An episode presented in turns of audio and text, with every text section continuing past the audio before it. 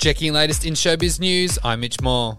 US rapper, record producer, and actor Coolio has died aged 59 in Los Angeles. The musician, who was born Artis Leon Ivey Jr., was in Los Angeles visiting a friend when he suddenly passed away on Wednesday afternoon. Paramedics who were sent to the house reportedly believe the rapper suffered a cardiac arrest. And that's your latest in showbiz news. I'm Mitch Moore.